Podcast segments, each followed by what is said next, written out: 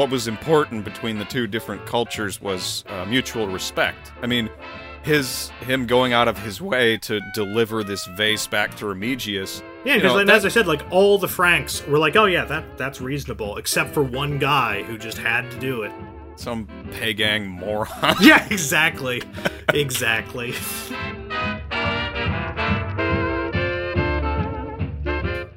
Welcome to We Talk About Dead People, a podcast where we talk about dead people. I'm your host, Aaron C., and I'm here with my good friend and co host, George. Say hi, George. Hey, Hey. We hope to keep our listeners entertained and interested while we break down various members of the odd and exciting family that is humanity.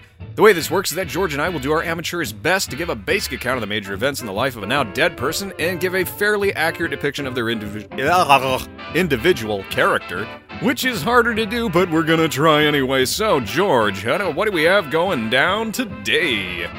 Well, Aaron, I've gotten a little bit tired of doing all this modernish stuff for so long, so I'm taking us back, far, far back, to a magical land before the invention of Twitter. That's right, the early Middle Ages. And No. in particular, today we're going to be talking about a man named Charles Martel. Now, hang on there, George. You used the phrase Middle Ages. I thought they were called the Dark Ages. I, I appreciate the bait you've laid out for me, but here's here's what you have failed to realize is that both Middle Ages and Dark Ages are actually both pejorative. So they're both shitty terms. Dark Ages is just a little bit more obviously shitty, but Middle Ages is um it's predicated on the idea that there's a really good thing happening now, and by now I mean the Renaissance, and there was a really good thing happening in the ancient world, and then there's everything in the middle. It just it's it doesn't matter, it's just the middle part. That's what Middle Ages comes from, whereas Dark Ages just comes from a elaboration of that to be even more shitty and say not only were they just the interim period, it was an interim period that sucked. Anyway, this is what stupid people in the early modern period call it which is why the um the technical terminology is kind of ambiguous. So like early middle ages versus late antiquity like nobody really knows where that line happens because it all depends on okay when do you think we enter a new phase of history? When do you then call it early middle ages as opposed to late ancient time? Kind of like when do the middle ages end? Nobody's really sure. But I thought the Middle Ages was the politically correct term. I, I've got so much to learn. Well, that's the thing is this is and this is sad. There is no way to refer to that period that is not in some way pejorative. medieval, because medieval is just Latin medium aevum, which means the Middle Age. Middle Ages, Dark Ages. There really is no term we have that's not insulting, which is kind of sad when you think about it. I just like to call it the time of King Arthur, who was real. Well, obviously, and Welsh. Right, and Welsh. Well, that's uh that's all very interesting. I think it's time to head down to the history lab and kick this bitch off. That was enthusiastic. Let's do it.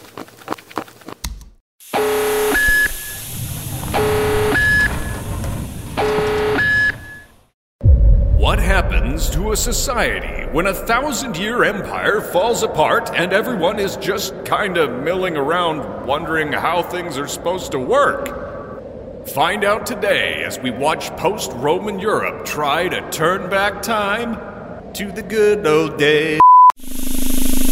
So, George, tell me, if you had to find one abnormal thing to put on a rice cake that would make it even better, what would you pick and why?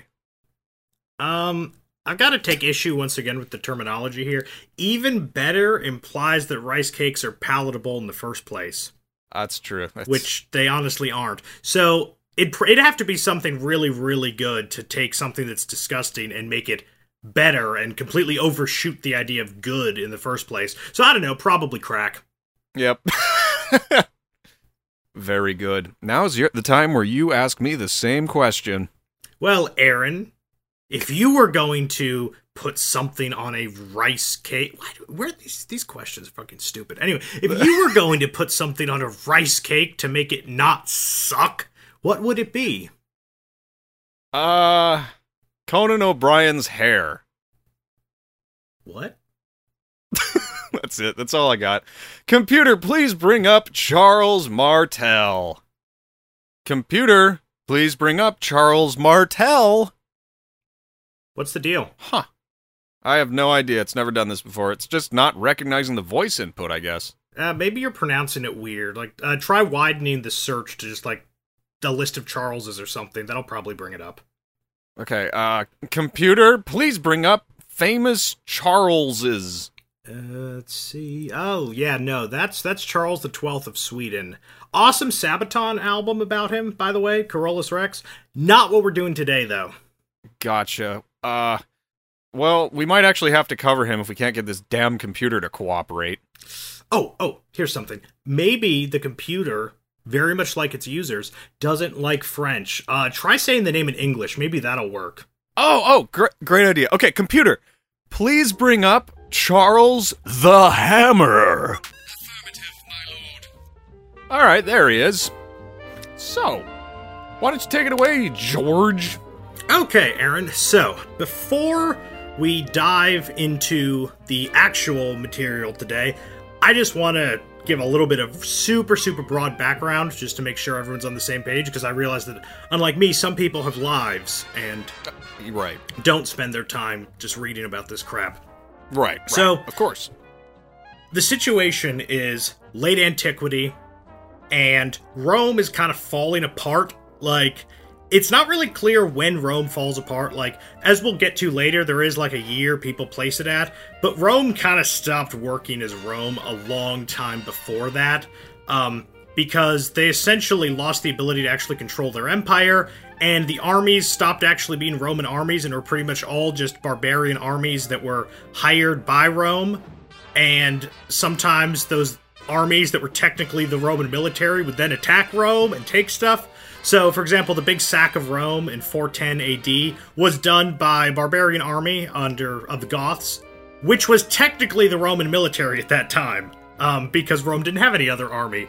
So it's like it's it just kind of society was just falling apart and ceasing to function little by little. So there wasn't really like a definitive fall. It was just kind of the institutions were failing. You know, communication between different parts of the empire was just kind of fading away, and everything's just kind of going to shit. At the same time, there's another huge transformation happening, which is that Christianization is going on. Oh, sorry, going on all over Europe. So obviously, Right. the Roman Empire had become Christian, and so the Roman aristocracy and elite were, by the end, all Christian. The people who were their neighbors, some were, some weren't. So, like, some barbarian groups did become Christian, others didn't. So, you still had, like, lots of sort of mixed pockets of Christians and pagans all over the sort of late Roman world. And as we'll see, sometimes they got along well, other times they didn't. But there were um yeah just a sort of hodgepodge mix except in places like italy where due to the fact that it was the center of the empire like christianity was super super ensconced there so you didn't really have any pagans left and italy is also the home of the papacy the you know the office of the pope in rome which was kind of the only institution that actually like stayed in the West as everything else was falling apart. The papacy is pretty much the only thing that actually more or less kept it together in terms of not having some sort of drastic downfall and falling apart. And this is all in the West. Over in the East, because the Roman Empire by the by the end was divided into an Eastern Empire and a Western Empire. Over in the East, hmm. things were fine. Hmm. Like you know, they had wars with barbarians and whatnot, but like the whole empire in the East was still perfectly well functioning and doing its thing. Meanwhile, like their half brother over the West was just like eating glue on the ground, and well, the East was just kind of being really rich and fighting wars and generally doing a pretty good job and just trying to pretend that they're not related to the weird, weird guy eating glue over there. That's it. Uh, this is see. This is good. This is good background because even for me, I was I was reading. I was uh, sort of vaguely interested sometime last week. Like, what the hell caused the fall of the Roman Empire? How did that even happen? So I wanted to dig into it, and it was like this, just this clusterfuck of like events and and assassinations and politics, and I was just completely overwhelmed. uh, by the complexity of what actually did cause the fall of the Roman Empire. I suppose that's why there's volumes and volumes of books on it. Oh yeah, no, it's it is immensely complex, and there is no one cause. Just like there isn't really one point that it happened. Um, right. It's a long, long process, and there's a lot of argument about exactly how much continuity there was. So, at what point would people living in what was once the Roman Empire have recognized that there was a rupture, that something had changed? And how much would they feel that things were actually just sort of on a continuous trajectory? Because like obviously even though the empire ceased to function like people still lived people still farmed like in many ways life went on but in other ways from our perspective things seem to have been completely different, but it's hard to say how much of that actually would have been perceived by the people there and how much is only perceptible from our perspective looking at like, oh, they stopped building like these massive structures. Whereas, you know, if you're just some farmer in some part of the former Roman Empire, you wouldn't have been around the massive structures anyway, so how different would it have been after Rome fell versus before it? Right. It wouldn't have changed all that much for you. In fact, well, I mean, that just reminds me of the uh, the the Russians who were in the countryside and the, or in the mountains during the entire existence of the Soviet Union, who never even knew anything had happened. They were just farming away, and they're like, you know, in like the 1990s or the 2000s, they somebody goes on an expedition, they find this person in the mountains, and they've just been there for 90 years. they're like, "What are you talking about? Soviet Union?" I've just been like growing I've just been growing potatoes. Like, what the fuck? Yeah, so it is a, a legitimate question um, about how much Rome fell from the perspective of the people living in it. But yeah. anyway, so that's just some real, some sort of basic big ideas that are going to come up again and again today that I just kind of wanted to get out there um, before we started. And now we are gonna we are gonna dive in. So, in the 5th century, which is when all of this is happening, everything's going to hell for Rome. Um, one particular group of barbarians starts to come into ascendance in the north, and these guys were called the Franks. So, these are a Germanic barbarian tribe, one of those pesky Germanic tribes which Rome was always having to deal with because um, they'd cause problems for Rome, or they'd be the solution that Rome would try to use to fix some other problem. Because Rome was all about that. They would um, towards the end, as everything was falling apart, they'd basically find a big barbarian tribe of scary bearded Germans and be like, "Hey, you can like have this area on the border of the empire and live there as long as you don't let any other barbarians come through to us." So you right. ended up with whole regions of the empire that they had just signed over to barbarian tribes, and as part of that, they the barbarian tribes had been given like official recognition and stuff. So there are a lot of people in the 5th century who are simultaneously the king of some barbarian kingdom and also some official in the Roman Empire, even though who knows how much you know, if they'd ever even been to Rome or if they spoke Latin or any of that. But you'd have these people who are, ah, yes, so and so, which is like a, a, clearly Germanic name, who is the king of the such and such. Oh, yeah, and is also, you know, like the Magi, Magister Militum, which is one of the high military offices. So it's just kind of Rome is losing control of its institutions. Right, yeah. And one of the people who are doing pretty well for themselves this time are the Franks. So they're centered in sort of northeastern France and part of Germany. And as I said, they're technically Roman officials, um, in that they're they're technically governing in the name of Rome. But does Rome actually have anything to do with it? Not really.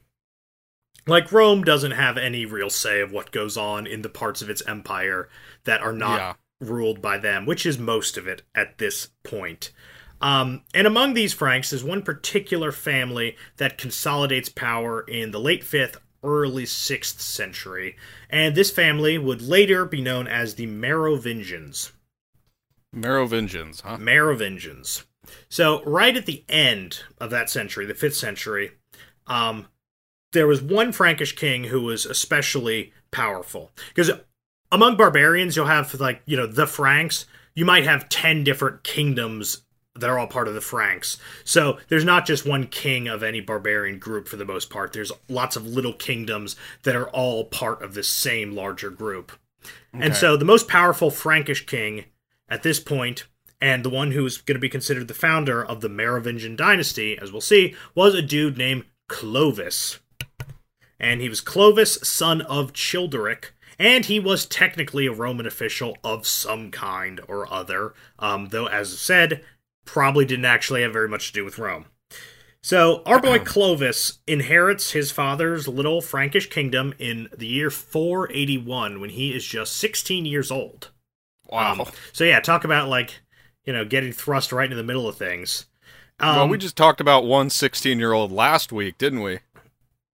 Did we? Isn't that right? Or is he 15? How old was the, the Japanese kid? Oh, oh, I forgot about the Japanese kid already. Uh, yeah, I think he was 16. You're right. Sorry, I was trying to think Jeez. Hemingway, and I was like, I don't remember what Hemingway was doing when he was 16. I'm just Jeez. saying- I'm just saying, man, we missed our chance at 16 to have our own kingdoms or or um, Rebellions Resistances, or something. I mean, yeah. For real. Yeah. I just like, played Morrowind. yeah. What a waste of time. Lame. Lame. So, our boy Clovis, 16, inherits his father's little Frankish kingdom. And uh, he really takes to it. Like he immediately like starts laying out plans. Is like, okay, we're gonna we're gonna go big or go home. So he starts to sort of consolidate his power. Um, you know, make sure he's solidly in control of his little kingdom, and also to expand that little kingdom. Um, Okay. and like most of the Franks, really all the Franks at this point, Clovis and his people were still pagan, but they were on the whole actually pretty friendly to uh, to Christianity. This is a this is a place where the Franks, even though they were pagan, got along pretty well with the um, Christian inhabitants who were the what are usually called Gallo Romans, because Gaul is Roman France, and so they, the Gauls have been under Roman rule for you know 400, 500 years, and so they're pretty much thoroughly Romanized. But they're they're the Gallo Roman people who live in Roman Gaul, and they're Christian. Clovis is pagan, but he gets along fine with them. Um, and so, yeah, before we go any further, I want to revisit the whole Roman Empire deal uh, to make sure the exact situation is clear. Um, All right. so, the last Roman emperor in the West who had pretty much zero control over anything since Germans and other barbarians had been running the show for literally generations at that point was a little fellow named Romulus Augustulus. And his name is kind of funny because, well, I'm going to ask you, Aaron, what's Romulus? Who's Romulus? Ro- Romulus was the founder of Rome. one of Romulus was the brothers. founder of Rome, exactly. And what about Augustus?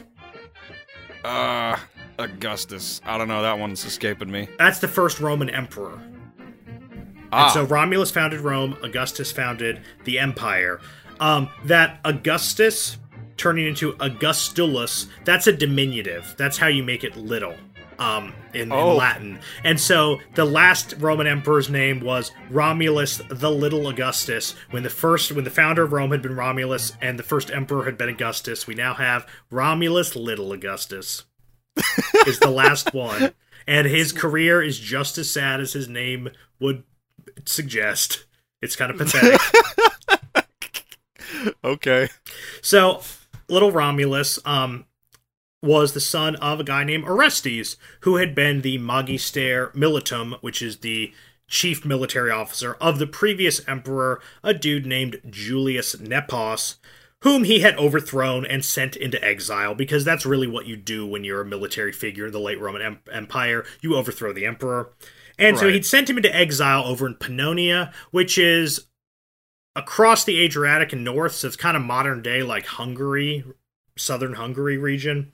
Um, so that's where the the deposed emperor Julius Nepos is chilling, while Orestes is now taken control of Italy. And so Orestes makes his son Romulus Augustulus the emperor, um, despite the fact that Julius was still alive over in Pannonia, and most of the empire outside of Italy still recognized him as emperor, not Romulus Augustulus and Orestes in Rome. And this included the Greeks, who, as I said, are running an actually perfectly well functioning and healthy empire over to the east. I'm sensing there might be some conflict. Yeah, but he controls Italy, so he's emperor technically. Um, even though, then again, even when Nepos, who was technically recognized by the, the whole empire, it's not like he had any more power really because of how much the empire was fragmented and just the institutions were gone. So doesn't really make that much of a difference. Probably. Yeah, it's not. like it's like being president of. It's like the what what's it? Uh, the president in Fallout Three is just a computer, and he's like barely holding things together, and he's pretending to be the president. It's like it's a nuclear wasteland, and nobody gets along.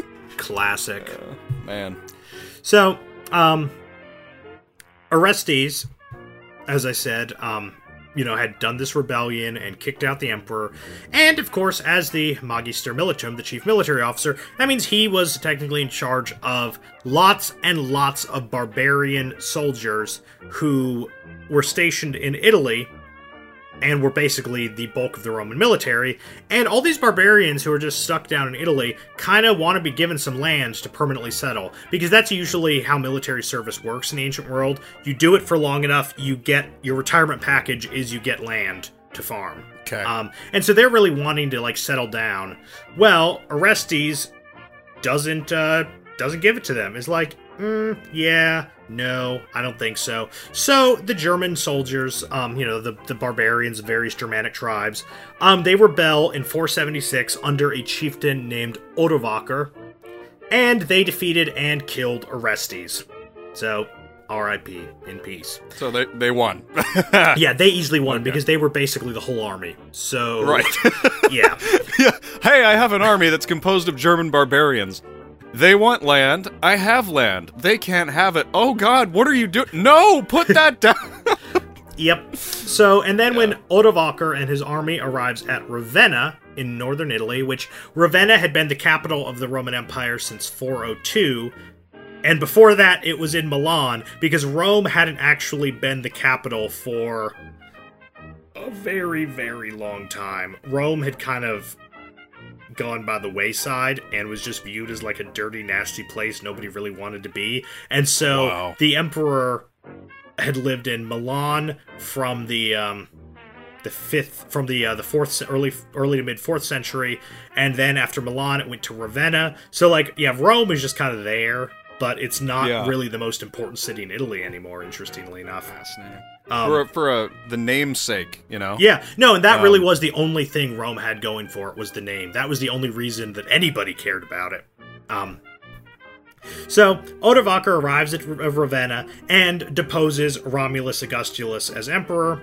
But and this is this is really nice. He didn't hurt him. He actually just sent him away into the countryside in southern Italy to live with his relatives, and also gave him like a really really generous uh, pension package. Like he gave him like a, a huge amount of uh, of money, and was like, you know, I'm just going to pay you this money every year, and you just stay down there in southern Italy with your family. And it, it worked well. So like, good guy Odovaker. Yeah. Because let's face it, like he totally could have just fucking vibe checked the kid, and nobody would have cared. yeah. But he's like, you know true. what? Like this kid didn't ask for this. His dad made him emperor, so I don't want to hurt him. So like, I really, I really respect that about Odovaker. Yeah. Respect to Odovaker. Hell yeah. Exactly. So, after this, the Roman Senate, which literally has been meaningless for centuries, like the Senate obviously started to be become meaningless about the, you know, end of the first century BC when the Roman Empire was hmm. starting and the Republic was dying. That's when it started to be meaningless. It was really meaningless by, you know, like the the second or third century outside of just being a marker of social class in terms of actual authority. So imagine what it is by, you know, the 5th century. Like it's literally just the representatives of all the rich families in Rome sit together and like vote on who they're going to give some sort of like honor to. It's like, let's vote our thanks to so and so. Okay. Wow. Like they It's have like liter- the party planning committee. yeah, they have literally no power to do anything real anymore. Ugh. But they vote um, with Odovaker's approval, of course, that the imperial insignia, so the um, you know, like the the purple cloaks and all the things which are markers of an emperor, are sent from Rome to Constantinople to the emperor in the east, whose name is Zeno. And thus, the what that decides is that there's going to be no more Western Empire because if you if you send away the imperial regalia, that's sort of renouncing the idea that there's going to be an empire. How Um, about that? and so the Roman Senate, with Odovaker's approval, which smart that Odovaker was just like, yeah, sure, I don't care about, you know, if there's this idea of empire. I'm happy just being in charge here. I don't need, uh, you know, there to be some sort of title involved. Um, Yeah, yeah. So uh, Zeno, the emperor in the east, accepts it, um, and he issues a decree which formally makes Odovaker a Roman patrician, which is the um, the higher social class in Rome. Also, something that has been meaningless for centuries. Um, Gotcha. because originally during the republic there were actually like political offices were broken up by your social class so you could only hold certain offices if you were of a certain social class. And sometimes that actually worked the opposite way you would think. So you had people who were patricians actually renouncing that status and entering a lower social class because they wanted to run for a certain office see. but by this point, meaningless. Um, And the Z- Zeno also um, makes Odovaker the gov- legal governor of Italy. Technically, you know, in the name of Zeno as emperor, Odovaker is going to govern Italy. He also like said um, that he really thought Odovaker should give the Western Empire back to Julius Nepos, who's still chilling over in Pannonia, but that he wasn't going to push it. Like, you do you, man. I just think it'd be cool if you did that. Well, Odovaker accepted the nice gesture and became a Roman patrician and the governor, but he did not bring back Julius, who remained chilling in Pannonia. He did, however, um, issue everything officially in the name of Julius Nepos as emperor. Uh, you know, he put him on the coins and put his name on the laws and stuff. He just didn't actually let him come into the kingdom. Okay. so Julius Nepos is there in Pannonia while Rome is being ruled in his name and he's not allowed to go there. but he's he's just chilling, you know. He's kicking back. Yeah, a, on a he's, he, he just vibing though. yeah, just on a on a what, what's that? What do you call those things? A pool chair. Whatever hell those are. Yeah. So that's that's what that's what Julius Nepos is doing. Can you imagine though if someone like if like you were chilling out and you know you were retired or whatever and you know you're getting your second mai tai and you find out that somebody's running like a massive corporation somebody's running google and pretending like you're the one running it and putting your name on everything can you imagine i don't know that's funny Yeah, it's kind of funny actually. Um, well, a few years later, uh, Julius got his ass killed Oh, in 480. Um, he was assassinated by his own men, but it's it's not entirely certain who was behind the assassination. Um, So Julius was definitely plotting to try to take over Italy from Odovaker. Um, so there are a couple possibilities. It might have been that his men were just really tired of it and didn't want to go try to take over Italy, and just were like, you know what, we're just gonna fucking kill him before he makes us invade Italy. yeah Um, so that's a possibility. Alternatively, and I really like this, it might have been all planned by the local bishop, Glycarius, because guess what? Glycarius had been the emperor that Julius Nepos had deposed to become emperor. Glycarius is the emperor, and then Julius Nepos gets the Greeks to recognize him as emperor, and so he goes, kicks Glycarius out, and makes him become a bishop. W- wait hang on a second explain that again So Glycarius is the emperor in the West. Um, oh of okay. various it's hard to say who's really a legitimate emperor or not because you have so many emperors and most of them don't last very long. And so like you know you'll have two emperors simultaneously being proclaimed. But in any case the one who's actually in rome the claimant is glycarius. But nepos convinces the greeks that he has a better claim to be emperor. And so they were like okay we'll help you. And they help nepos drive glycarius out of rome and become emperor. And so the Nepos forces Glycarius uh, to become a priest. Um, because that's a way of sort of relegating political opponents, is just like forcing them to become clergy. yeah Um, but Glycarius had then, by that time had become a bishop, and it is possible that he may have been behind the assassination of Nepos as payback for kicking him out of being the emperor and forcing him to become a priest. damn In any That's- case, it's hard. There's no. It's impossible to tell what really happened. But in the year 480, you know, he dead. Julius Nepos got killed. yeah I, I really like the bishop theory, though. I like the bishop theory too. It's funny to imagine like a, a little guy who was like thrown out and he's like, ah, I don't want to be a bishop or whatever. And he's like, you know what? I'll just have this guy killed. So after that happens, uh, Zeno, the emperor in the east, pretty much just throws his hands up in the air and says, fuck it. And he legally abolishes the Western Roman Empire and says, you know what? It doesn't exist anymore. There's only one Roman Empire. It's in the east. I don't give a fuck. Um, Well, he has So- all the power, so yeah, because he's doing fine. He doesn't need the West for anything. So Right. Odovacar becomes king of the Kingdom of Italy because now there's no Roman Empire, so he doesn't have to govern in the name of an emperor. So he's just going to be the king of Italy. Um, and with the empire legally dissolved, all the little bits and pieces of the Western Empire are kind of just milling around and wondering what they're supposed to be doing now that they don't have like a larger body that they're allegedly part of. right. And that is what takes us back to Clovis in 486. So remember, he'd become king after he inherited at age 16 and had been kind of expanding and solidifying and trying to forge a more powerful kingdom. All right, so let me let me ask you a question. Is balkanization the correct word for this kind of thing? Um, Like where you've got this division of a massive thing into all these little parts and everyone has to figure out what the hell they are? kind of. Um, but there's there's there's different factors that aren't involved in balkanization because you also have all these new groups like these barbarian kingdoms that are kind of just showing up so it's it's more it's even more complex than balkanization because you not only have the people who were there you have them fract- fracturing and you have new groups coming in and sort of setting up shop at the same time Right.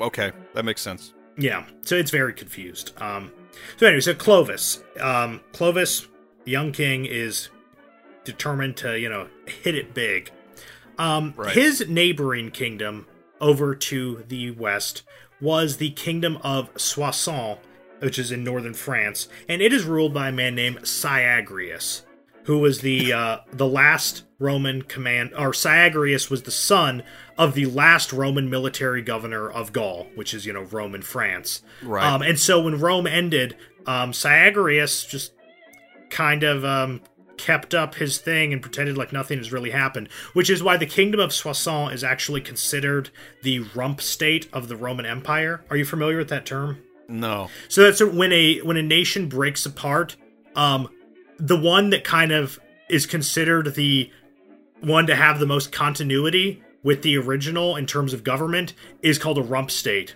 So Okay. when Yugoslavia breaks up, um, the the rump state is Serbia and Montenegro. Um, Okay. because they're the ones that kind of had the continuity of government.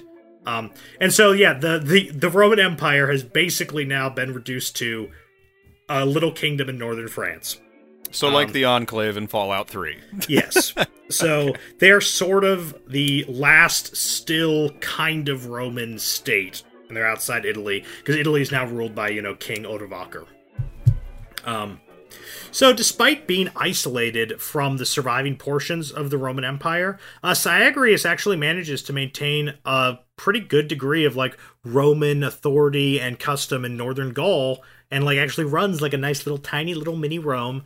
Um, and his state ends up outliving the end of the Western Empire itself, since as we talked about, you know, the last emperors were overthrown or killed in 476 and 480. Um, whereas you know Syagrius is going strong with his little mini Rome in northern France Yeah. until uh, Clovis decides that he's going to take over.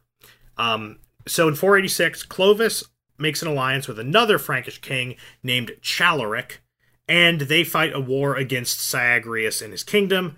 Um, Clovis decisively defeats Syagrius and brings the kingdom of Soissons into his kingdom as a new part of it. But when the battle that Clovis decisively wins was about to commence, um, his ally, Chalaric, decided that he'd rather just not. So he actually withdraws his forces to the side and he leaves Clovis and his forces alone to wait to see if it looked like Clovis was going to lose, at which time he was then planning to attack them from behind and make a deal with Syagrius to split Clovis's kingdom. Oh, top 10 anime betrayals. Yeah.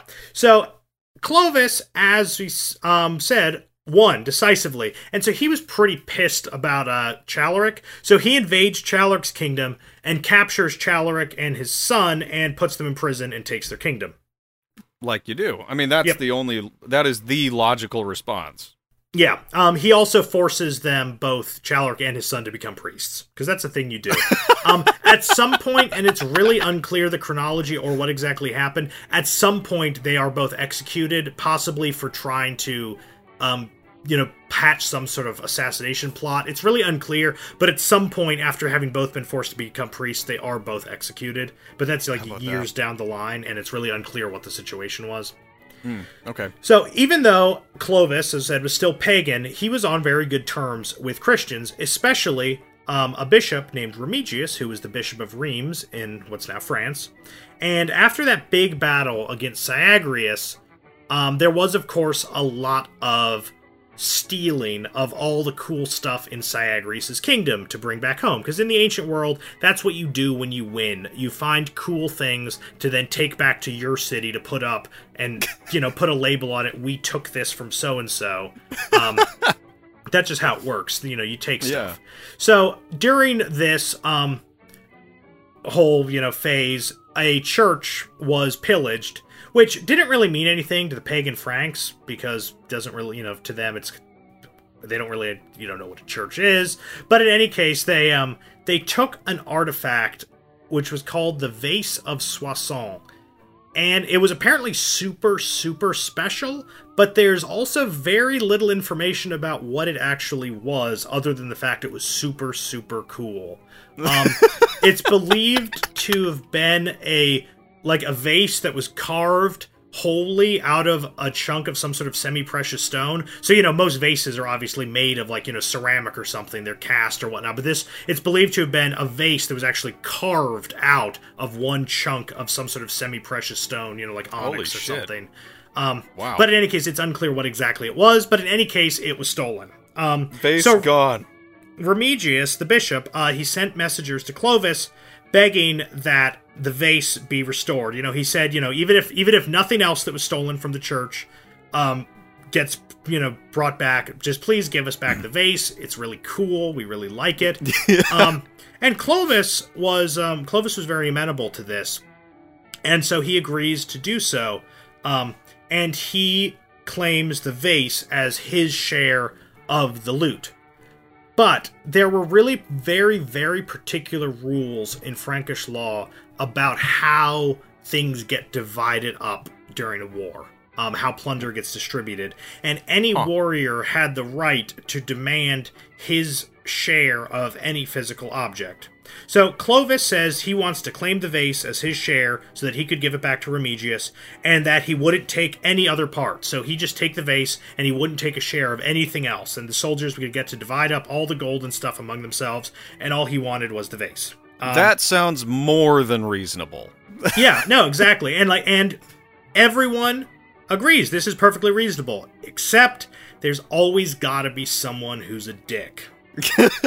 so, one Frank must have been a real bastard because he wouldn't accept that arrangement and demanded his share, which you know would be like a one in however many thousand parts of the vase and invokes his right to demand an equal division. So he smashes the vase with his axe and takes a little tiny chip from it as, as his one in however many thousand share. What a dick! Yeah, like talk about being just an absolute cock. Like what's he want with literally it's pure spite. Like it's a little tiny chip of rock from smashing like a beautiful priceless object just because he wanted to be a dick.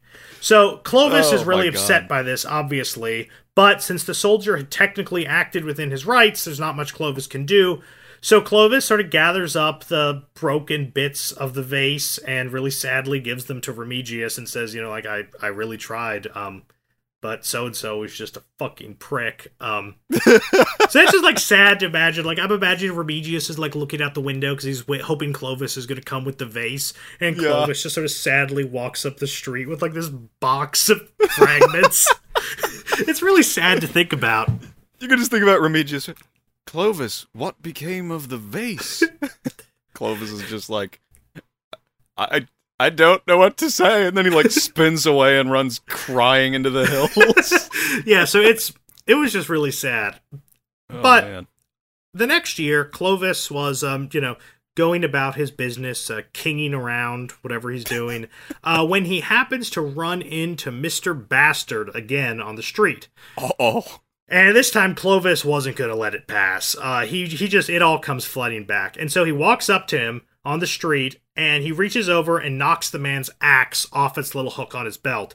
And then when the dude bends down to pick it up, Clovis splits his skull in two with his own axe and says, "What you did at Soissons is now done to you."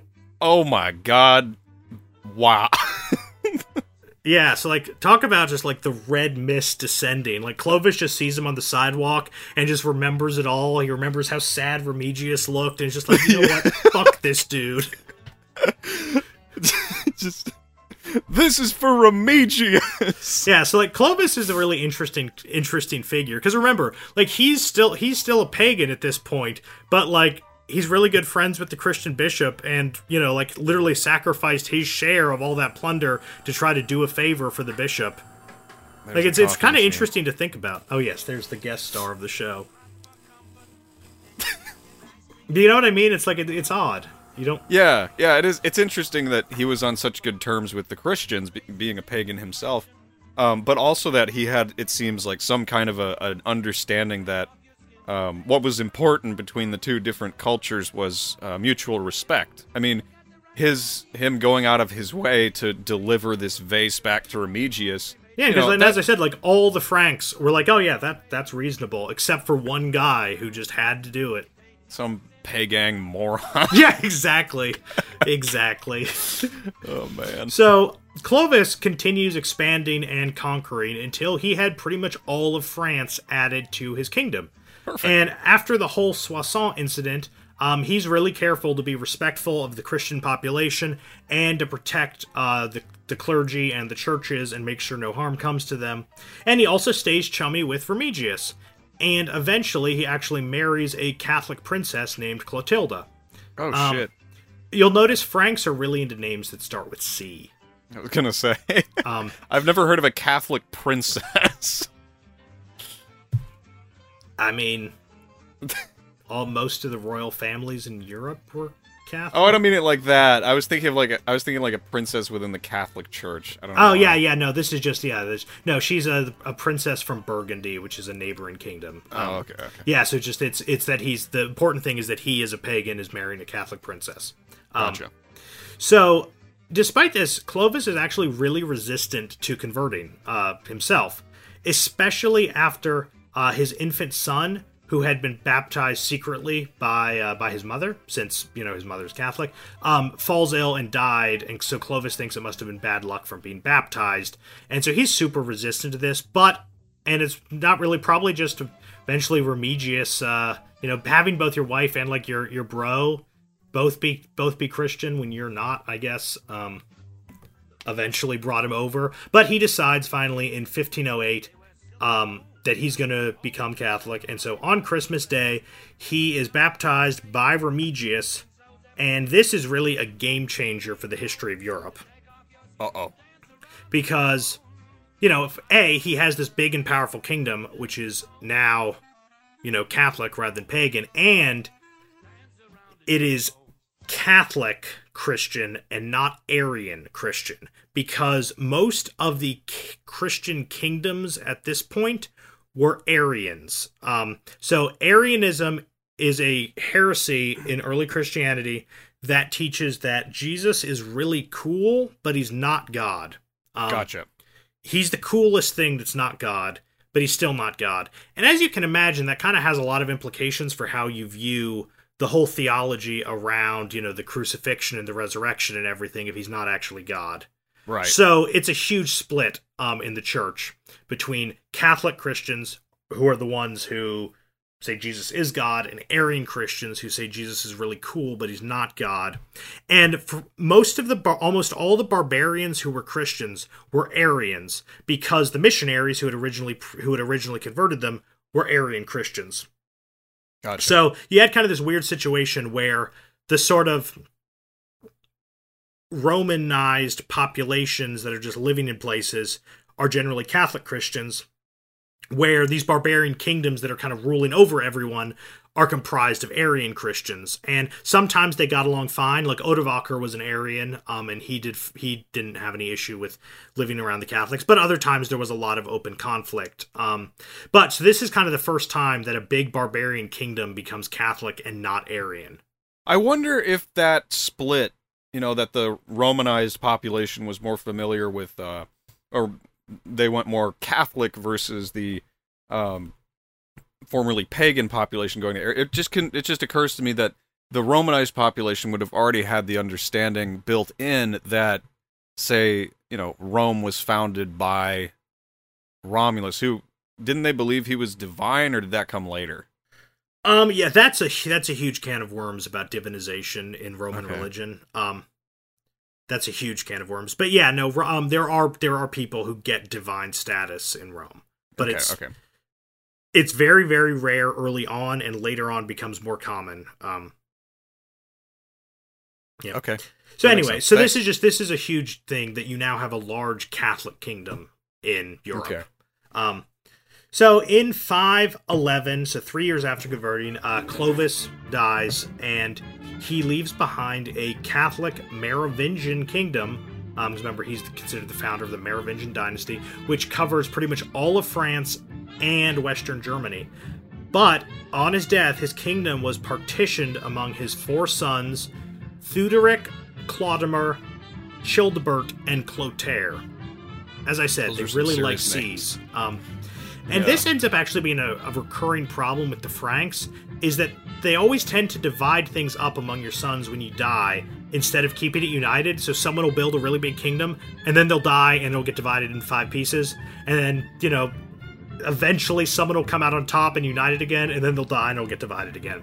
Right. Um, so, over the next few centuries, this process of dividing and unifying and fighting each other and then fighting other people uh, just is nonstop. And the Merovingian kings, weirdly enough, actually keep getting weaker and weaker politically um, in these little kingdoms.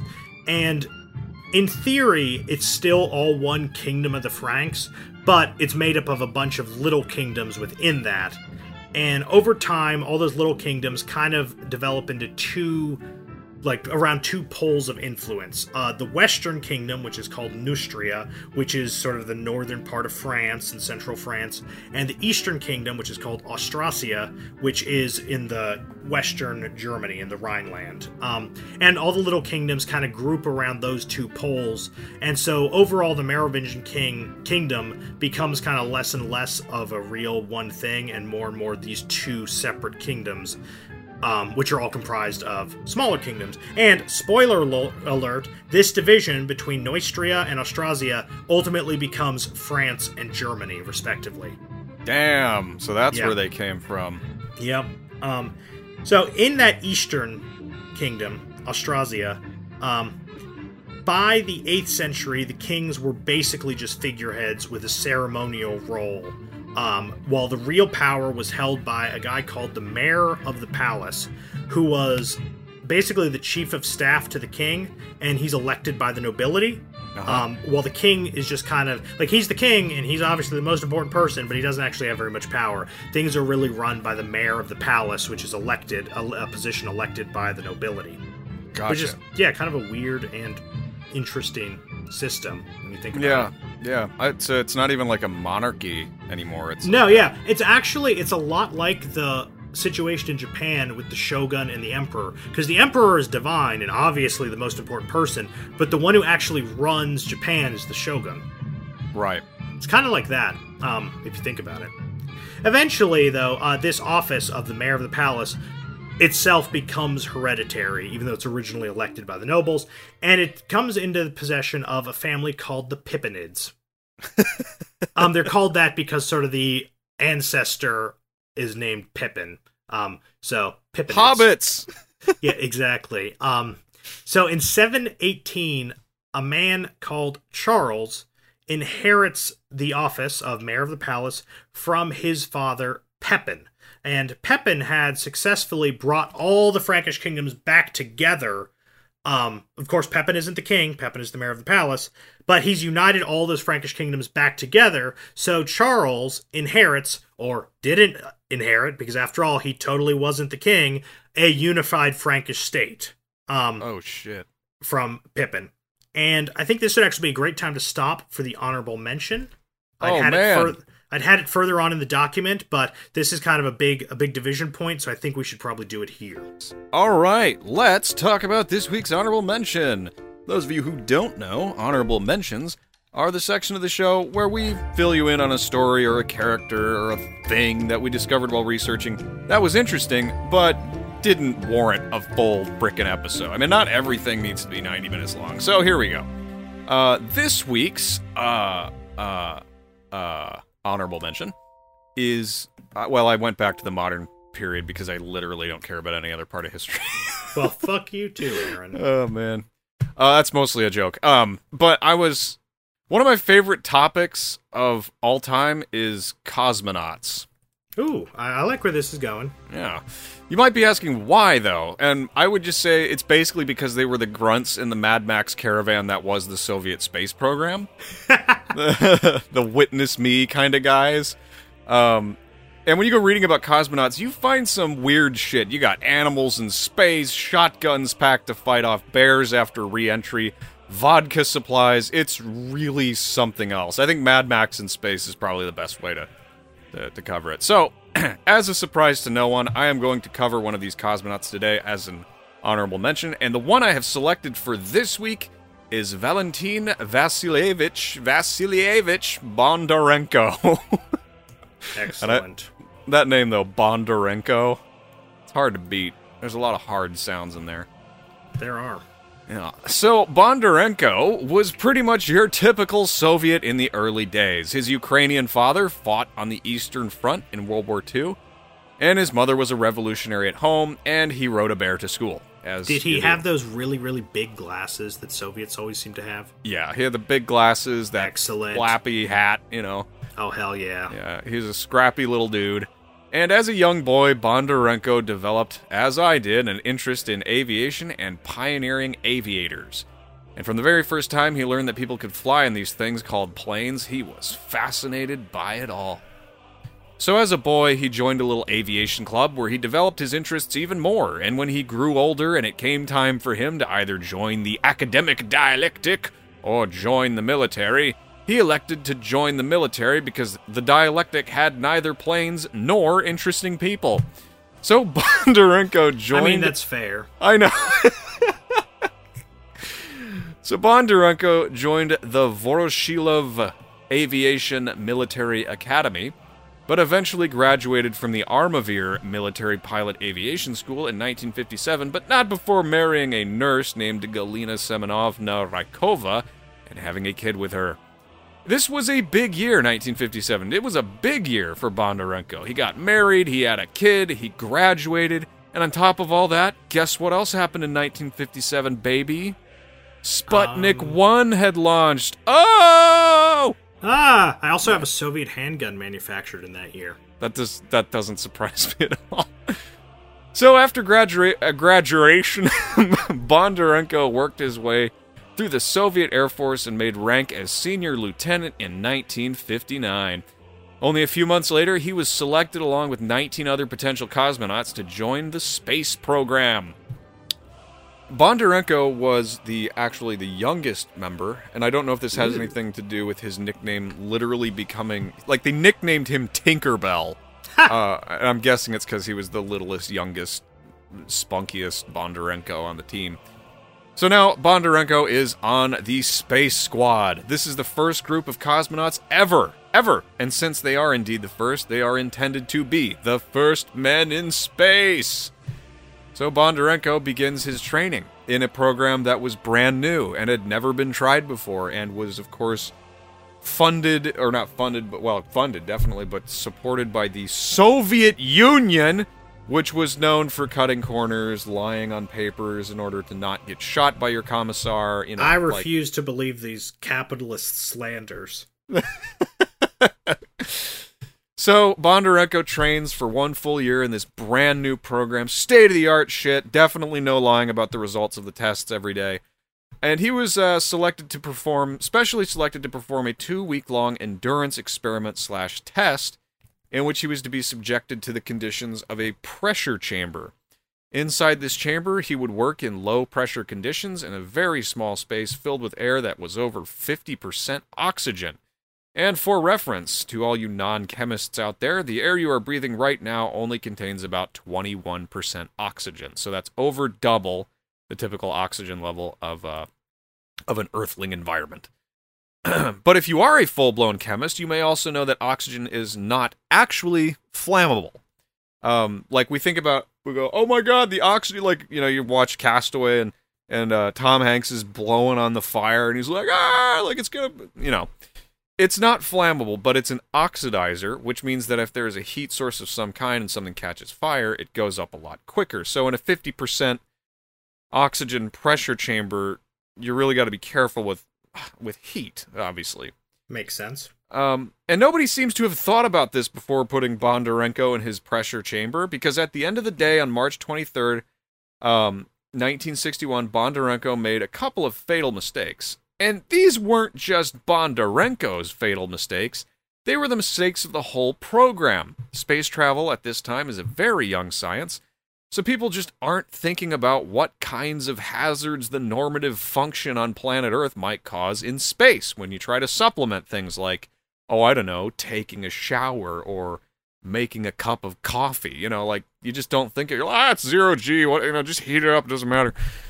So anyway, to, to, Bondarenko's stuck in here for two weeks, and he's he's no um he's no basement dweller. He cleans himself up, and so one of the things he does to to keep the uh, the stank at bay is he swabs himself clean with a cotton ball, um, and he does this by dipping it in alcohol and swabbing you know his face I don't and, like where this one's going. yeah. Nobody thinks anything of it because it's just swabbing your face with alcohol.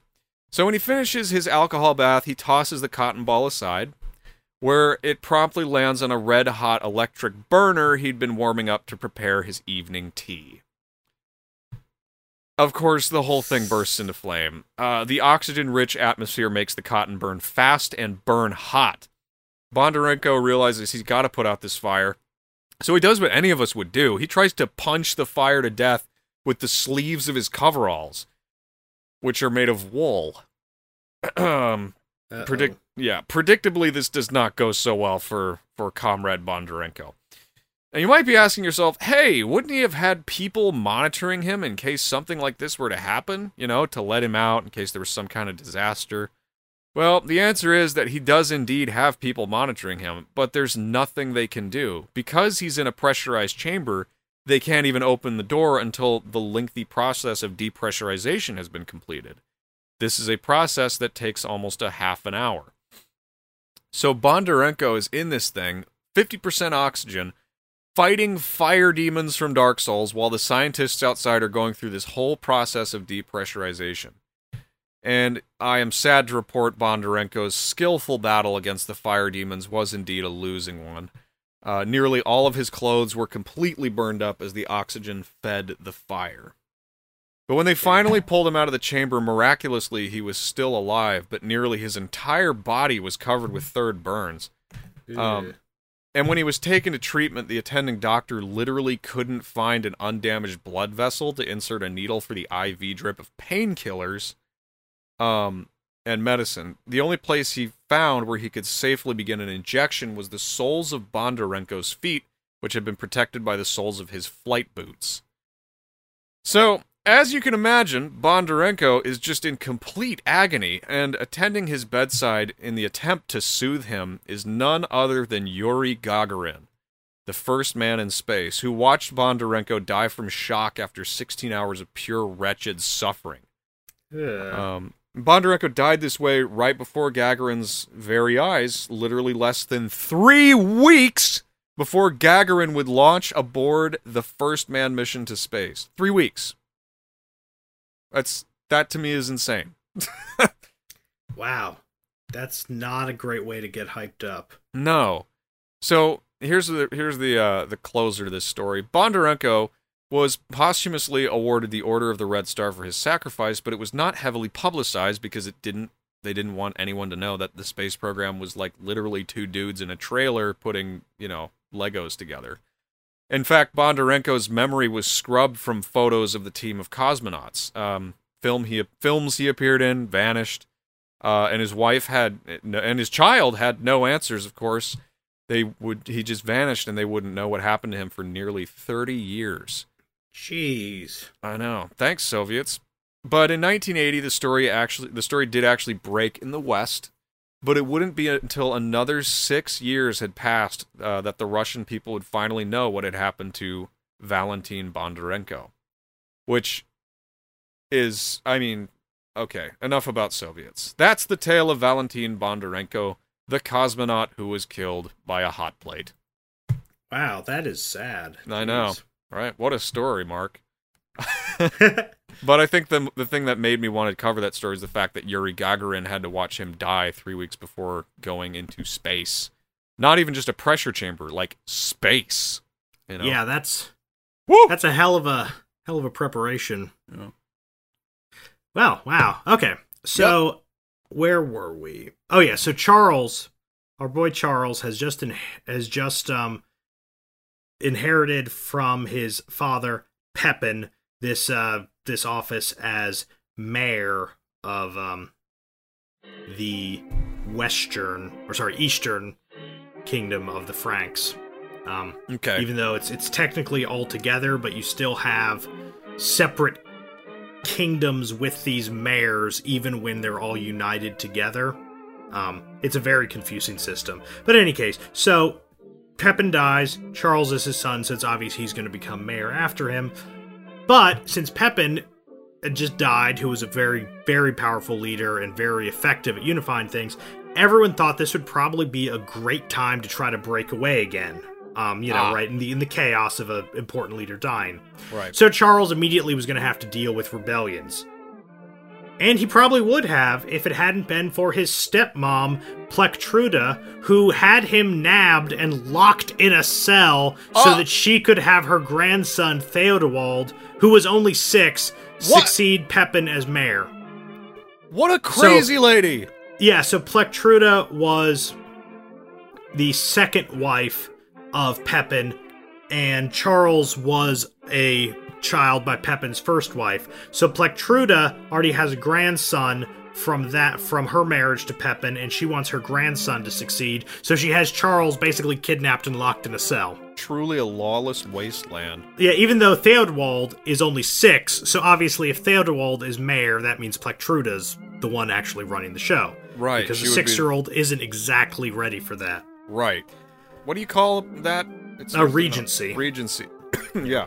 Meanwhile, Oh, fuck. Sorry. Massive bug just flew onto my computer. How are you still alive? Jesus, it's cold out here. Sorry.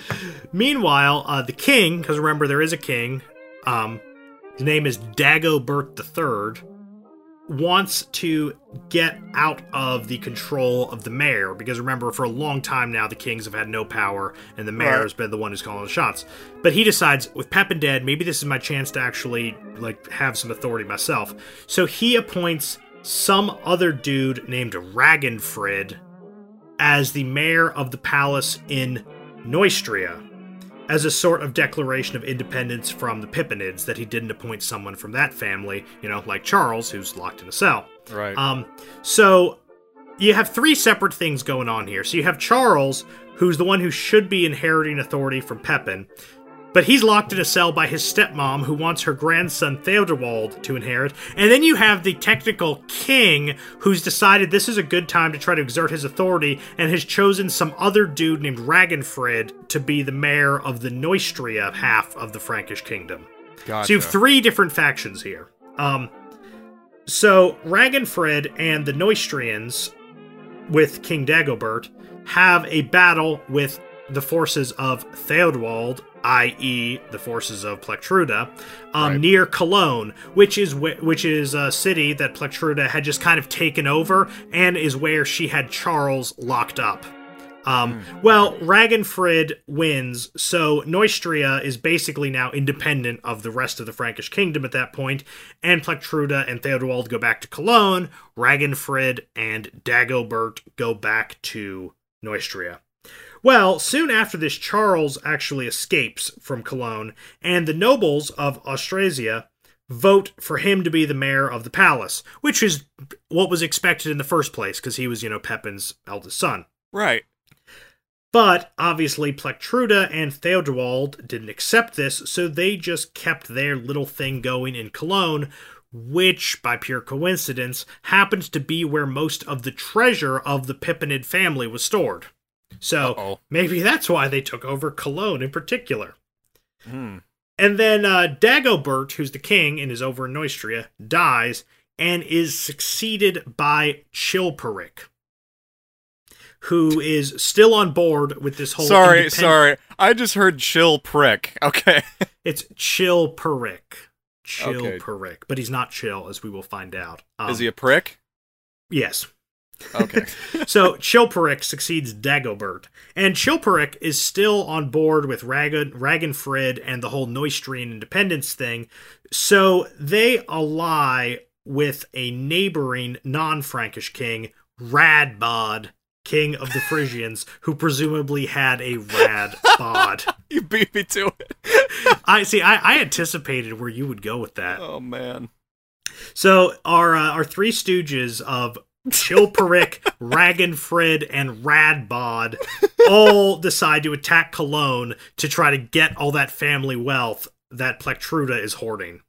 Well, Charles is also trying to figure out what to do about Plectruda, and so he's kind of hanging out around Cologne, having newly been elected as mayor.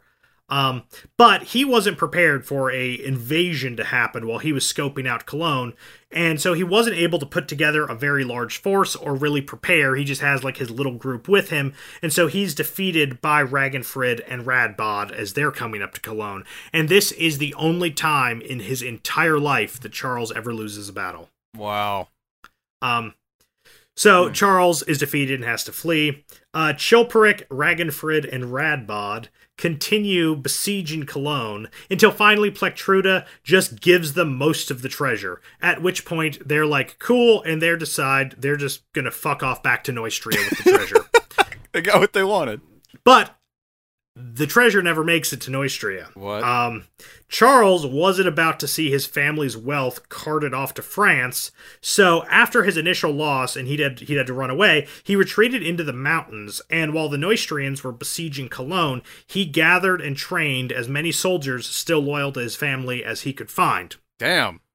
And so in April of 716, as Chilperic and the gang was headed back to France, uh, Charles's much, much, much smaller force engages with it.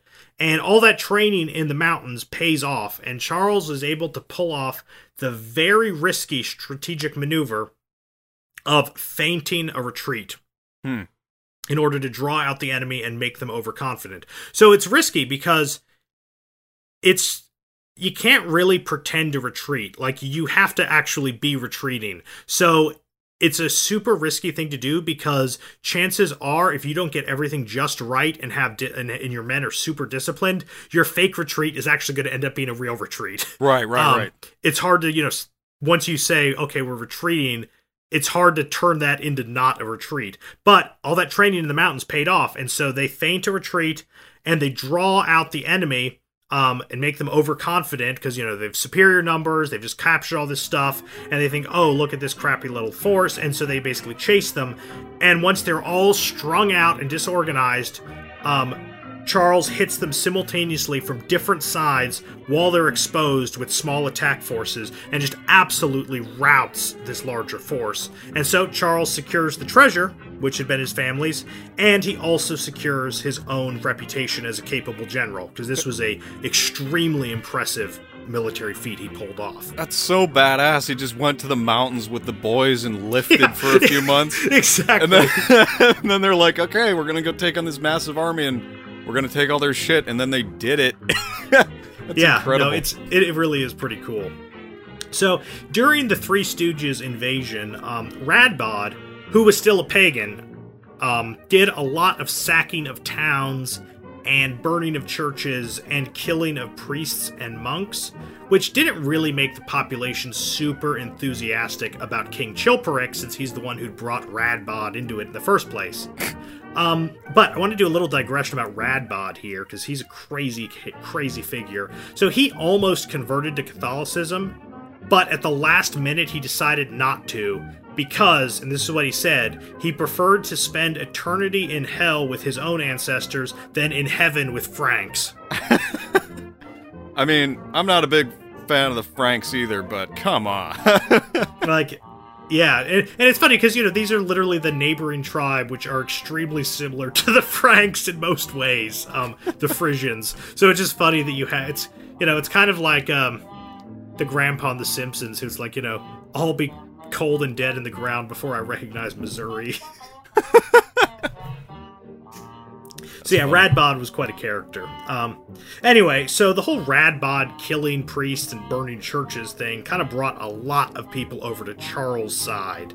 And so, with Charles in a really good position now, because he won that big victory, he got the treasure, and the other side was helping him a lot by being dicks, um, he's really on the ascendancy. So Charles sends a message to Chilperic over in Neustria and says that they can forget all this ever happened if Chilperic would just be chill and accept Charles's right to be mayor of the palace in Austrasia. Well, Chilperic tells him to fuck off. So Charles invades Neustria and he crushes Chilperic and Ragenfrid in battle.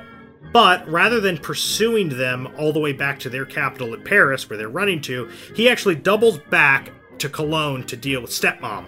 Um, and with his power so much increased, uh, Cologne was easily taken, barely put up any resistance, and Plectruda was actually allowed to enter a monastery instead of being punished. He's like, what? you can't really be involved in, you know, politics anymore after all this shit, but I don't want to hurt you, so just go stay in that monastery and I'll pretend this didn't happen. And it's like, okay, so she does. And likewise, um, his step nephew, I guess, uh, little Theodebald, also wasn't harmed, but was actually unofficially adopted by Charles, who took him into his own house, and he he later was a, a commander in Charles's army. Wow. Yeah, Charles is really kind of a bro. This like is uh... lifting with the boys in the mountains, being merciful to enemies, like He's cool. no, he is cool. Um so with um with Chilperic, having been, you know, militarily defeated that one time, but still refusing to just give it all up, uh, Charles proclaims a new king, um, a guy named Clothar, because Franks just name everyone things that start with C's. Right. Um, as the replacement to Chilperic. But Chilperic responds by making an alliance with the ruler of another of the Frankish sub-kingdoms, a man named Odo the Great, Duke of Aquitaine, who had just sort of become independent while everyone else was fighting. Like, as the civil war is happening up north, he just kind of pieced out and became independent since everyone else was distracted. Um, so he makes he becomes an ally of Chilperic, and he and Chilperic then invade the north and get absolutely wrecked by Charles, who just intensely trains and practices his army, which is pretty unusual at this time. Usually it's kind of a seasonal thing. It's like, up, oh, time to go to war, and you pick up your weapons and you go and fight. And when you're not at war, you're not really doing military things. But Charles actually makes a professional army, like they're training constantly. And so, of course, they're incredibly effective and are just wrecking opponents. He learned from his time in the mountains. Yep. yep, yep. So, um, they get wrecked, and Chilperic and the gang fled back south to Odo's little independent kingdom slash dukedom. But soon after this, uh, Clothar, who has been Charles's candidate for king, actually dies. Um, and Odo decides it's time to make the best of a bad situation, so he actually just nabs his former ally Chilperic and sends him to Charles in exchange for Charles recognizing his independent dukedom of Aquitaine in the south. Ah. Um, and here it's just it's here's what's crazy though. What do you think Charles did with Chilperic? Uh, well, probably something nice.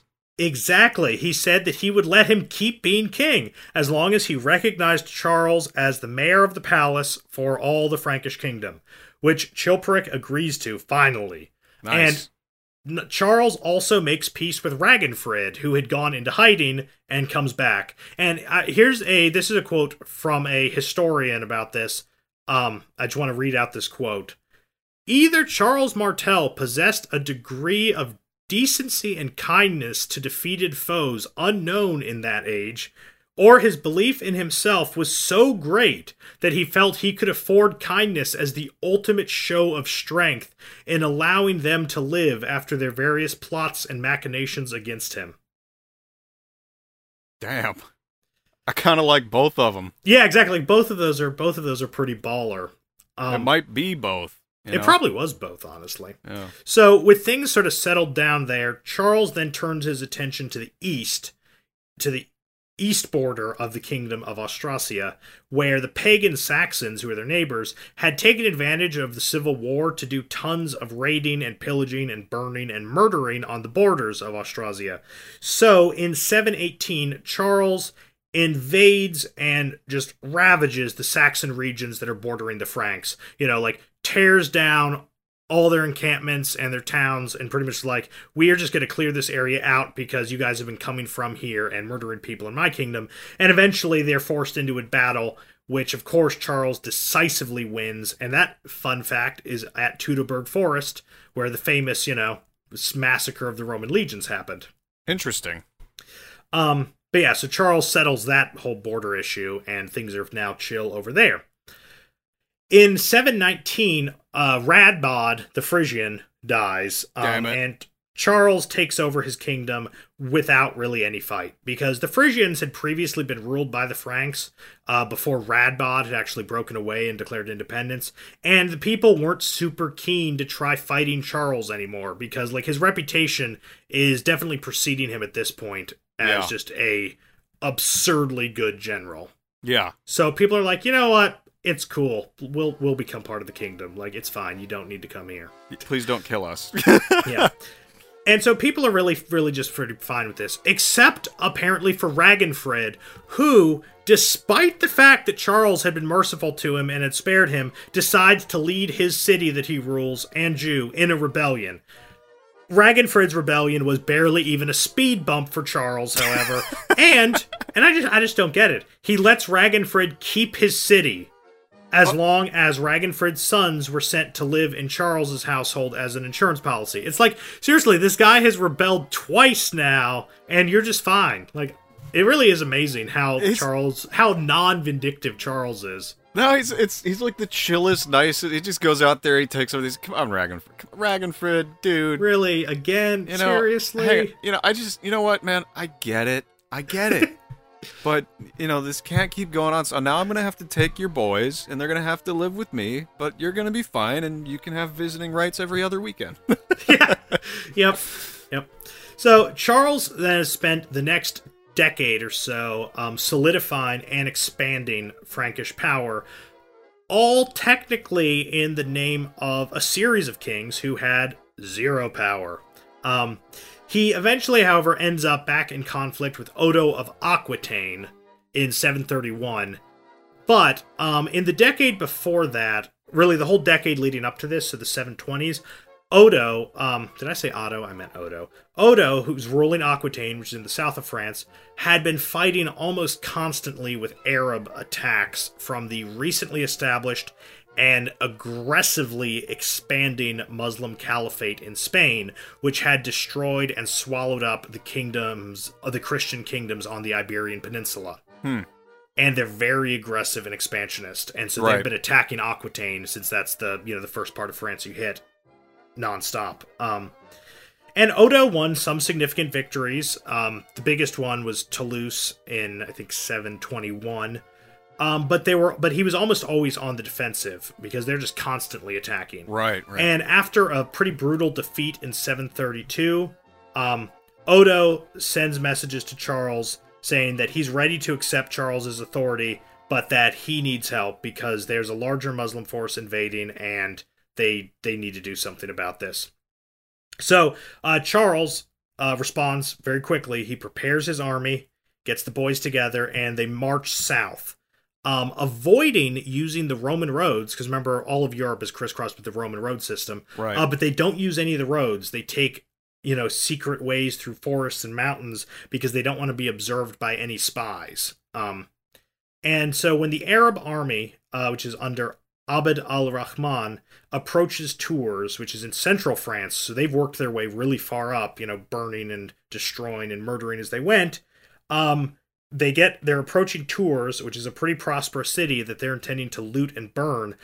They're very surprised to find a large, well equipped professional army that they had no idea even existed, drawn up in ranks directly in their path to get to the city. Shit. Yeah. And uh, the Franks, in addition, were also holding a position which was shielded on the sides by trees and had slopes in front of them. So they're in like the mother of all tactically favorable positions. I was gonna say And- this is like a major buzzkill for for the Muslim army. Yeah, no, because you know they they don't even know this army exists. Like they have no idea that this, and because they've avoided taking any of the you know the visible paths, no spies even saw them. So like this is just out of nowhere. It's like oh fuck. yeah. So even though Al Rahman had a significant superiority numbers, probably around two to one, um, he didn't know that because he had no no idea how big Charles's army was uh, due to the the strategy of concealment which they'd used, and you know as they're up in this position which is shielded, he can't even tell how big this army is. But Al Rahman's lust for plunder and murder made him determined to sack Tours one way or another. So he's like, okay, we're gonna we're gonna do it. We're gonna have a battle. Um, but Charles, whom all the chroniclers later end up calling Charles Martel, Charles the Hammer, he had been preparing for this moment since the Battle of Toulouse 10 years earlier when Odo had stopped a similar, though smaller, invasion. Like, Charles had been taking notes and was like, I've got to be, this is going to happen again, and I've got to be fucking ready. Um, and he was. So even though he is outnumbered and he doesn't have any heavy cavalry, which is kind of the the tanks of warfare at this point, Right. like the cavalry are what you use aggressively. Um, he has no heavy cavalry, but he has a very determined corps of tough, battle hardened infantry, many of whom had been fighting with him for 15 years, who believed in him as a leader and whom he had rigorously trained and disciplined. That's worth more than Um, two to one. Yeah. And so the failure of Arab intelligence, you know, extended to the fact that not only were they unaware this army existed, they had no idea how good this army was. Like, even though okay, they saw it, they're they're a little worried, they don't know where it's from. They have no idea what they're facing because they probably expect it's a you know it's sort of a hastily put together you know sort of militia levy like they're they're not prepared for what's coming Yeah. um, you know, Charles had been training these guys for a decade, and he'd been gathering intelligence on it on his own. So he is well aware of how the caliphate works, the strengths and weaknesses of their forces, and they meanwhile know literally nothing about the Franks because they they viewed essentially all these people as illiterate barbarians who were beneath them and barely human and weren't worth knowing about. Meanwhile, Charles has been studying Yeah.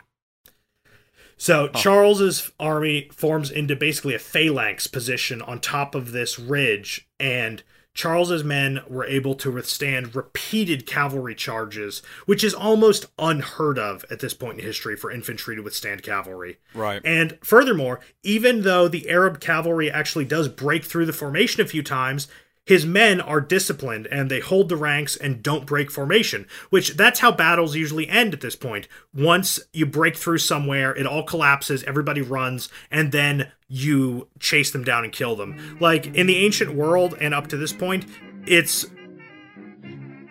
thought that probably like three quarters of the casualties happen after one side has broken and is running away. I've heard that. That's yeah. what, yeah. And so the you know the Arabs are expecting if they can just break through, it'll all fold up. But they do break through a few times, and guess what? It doesn't fold up. Um, so those who did break through found themselves in a position where they weren't about to ride down broken and fleeing enemies as they expected, but rather they are surrounded on all sides by hardened, iron-willed Franks who are ready to just cut them down. Well, that's Like it's horrifying. nothing. Yeah, so like uh they they are not not prepared for this. yeah. Um so at one point uh, a group of Arab troops um breaks through into this square formation and tries to actually kill Charles himself. But uh, he's got his liege men because remember this is early feudalism, so he has sort of the the people who are sworn to protect him, and they're called his liege men. Um, and they're they're like forming sort of a ring around him and just weathering all these assaults. This little group right around Charles, and these uh, these well trained Frankish soldiers accomplish what was thought to be just completely impossible, which is infantry defeating heavy cavalry. That's amazing. Meanwhile, during this, Charles had sent scouts around to flank behind the Muslim army and get to their camp, and they start freeing the thousands of slaves which were held in the Muslim camp because they'd been, you know, obviously taking slaves as they pillaged, and so they're ta- they're freeing the slaves and they're taking the plunder which had been looted from a- on the march across France, and so when the troops of the caliphate who are up in battle get word that all their loot and all their slaves are being lost, they just start to rush back to the camp to try to save their stuff.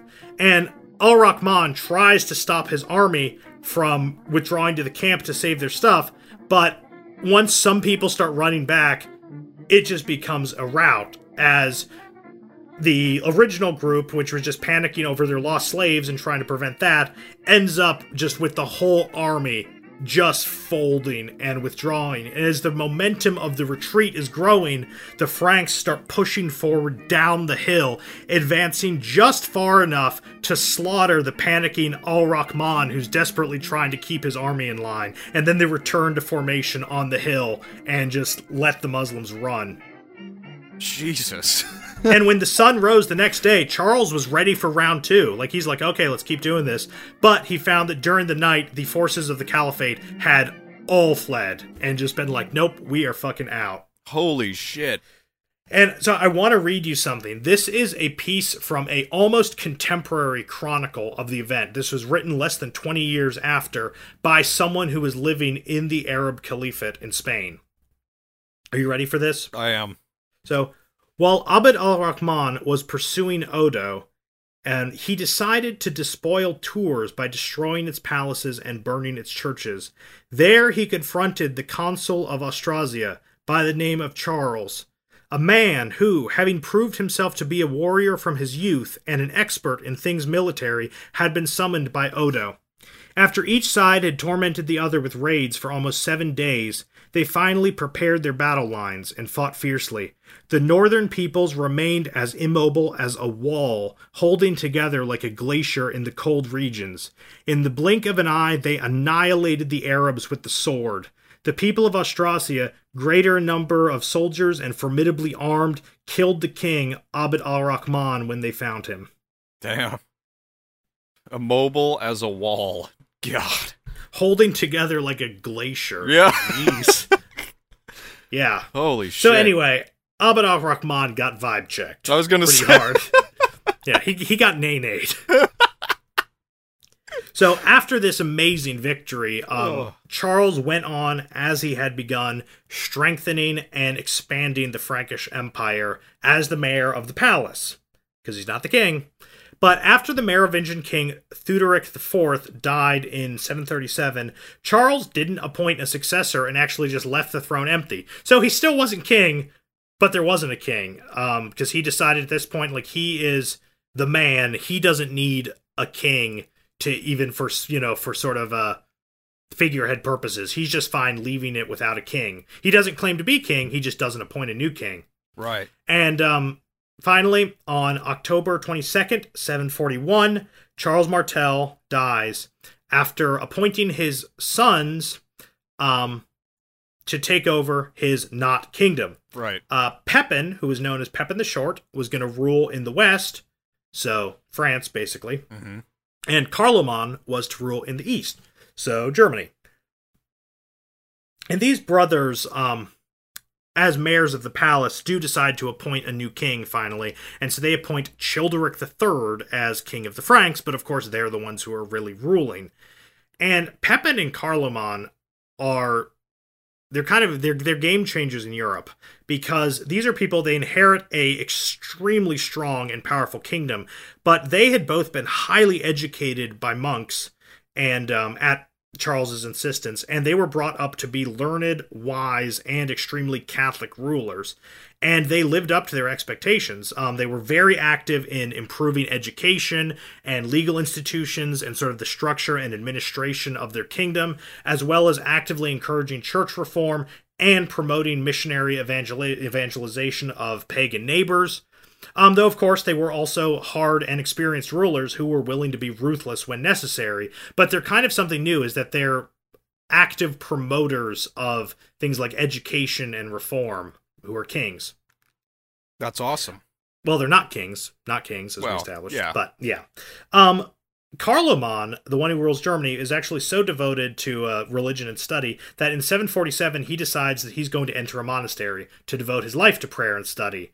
And so he leaves the East in control of his son, Drogo, as the successor as mayor of the palace. But really, it's clear that, you know, Pepin is going to be the power in the kingdom, not his, you know, not the young son. Right, Um, right. So in 751, Pepin uh, decides that the whole farcical king of the Franks versus mayor of the palace thing had just gotten kind of old.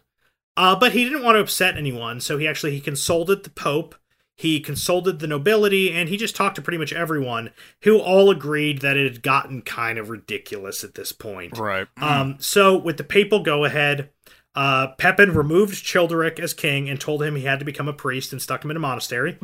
and uh, then an assembly of Frankish nobles elected Pepin as king of the Franks. So finally, for the first time in literally hundreds of years, the one who's exercising power is also the king.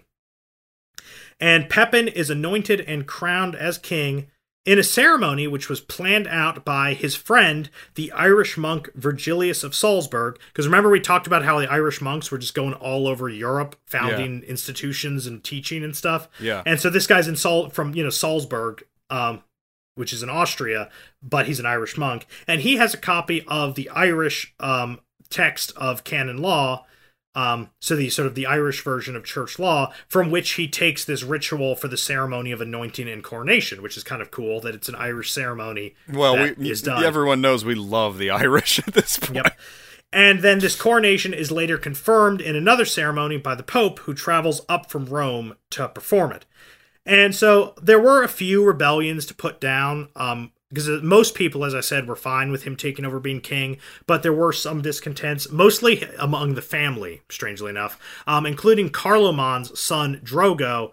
Um, he tries to rebel in Germany, and it doesn't really go anywhere because obviously Pepin is the much stronger power.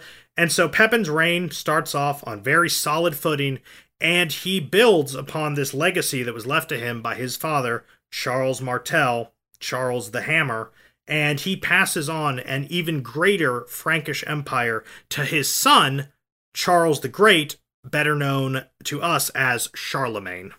Oof. Man, I got chills. Yeah, so what do you think? That's some serious shit. Oh man. That uh that whole thing about like Pepin building up the empire under the legacy of his father, who was just an absolute baller, passing it down to his son, who we all know the name of, Charlemagne. Like, man. Yeah, like you have to be pretty baller to have the word the great literally incorporated into part of your name. Like Charlemagne literally means, you know, Charles Magnus, Charles the Great. Yeah. It's literally it's he's so fucking baller that great becomes part of his given name, Charlemagne. That's incredible. Yeah, no, it's it's it's something else. And this is, you know, the whole period between the Roman Empire and like the Middle Ages proper, as we think of them, is something a lot of people know nothing about. So I thought it'd be really cool to kind of give a, a particular picture of the kind of stuff that's going on at that time. Well, I think it was. I think you did a good job, and we were talking prior to the show, everybody, about making this a uh, a two-parter. We're not going to do that this time because we've been doing that a lot, but I think we've set ourselves up for in the future, George. I think you're going to have to do a Charlemagne episode. Yeah, no, I think so. And I think we've I think this was a good self-contained episode, like it has an ending, but it's also the background that will allow us to glide into a Charlemagne episode at some undetermined time in the future. Maybe never. I'm just kidding. No, no, I think it's definitely going to happen. It's gonna happen. It's gonna. It's going to happen. It's gonna happen. All right. Well, thanks for thanks for sharing that story with us, uh, George. And I think it's time to head to the surface because I am falling asleep. Even though I was How can you be falling asleep with No. this amazing story? no, like I'm coming down from the high. Like I, I woke right up when we started talking about the the Battle of Tours. You know, man, Yeah. it was a it was a wild ride. Holy that's shit. that's for sure. Well, yeah, let's uh, let's uh, let's pack it up for the night. All right, off we go.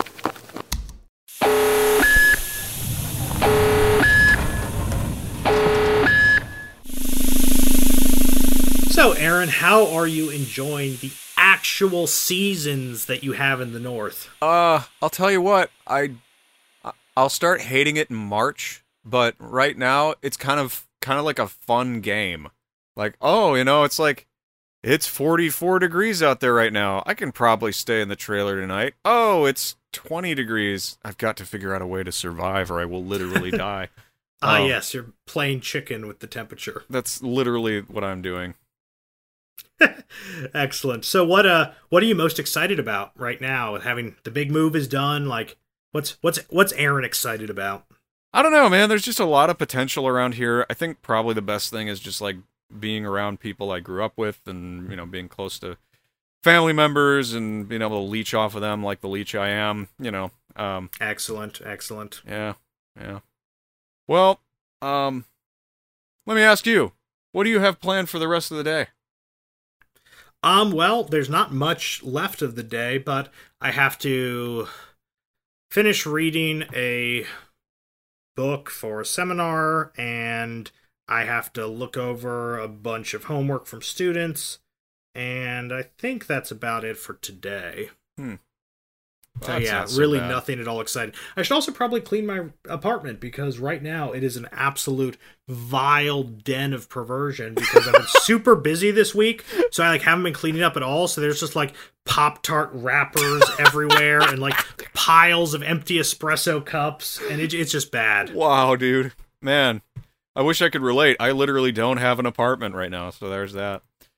Um, and on that note, I think it's time to bring the show to an end. Uh, bring the show to an end for today. If you hate us, you're probably right. So consider funding the show by becoming a patron on Patreon.com, or if Patreon is not your thing, drop us a little tip in Venmo. That's at WTADP. Of course, the best thing you can do, the best thing you can do, is share this show with your friends and even your enemies, because, well, fuck them, right? Uh, like, rate, subscribe, write us a review, put us, give us a thumbs up on Spotify. I don't know how any of this works. Um, but just remember, that's the best thing you can do, and tips are always appreciated. Our cover art was created by Ian Patterson of Ian Patterson Illustration. You can view more of his wonderfully whimsical work at www.ipattersonillustration.com. And with all that being said, we'll close out and let the sounds of the Battle of Tours play you out.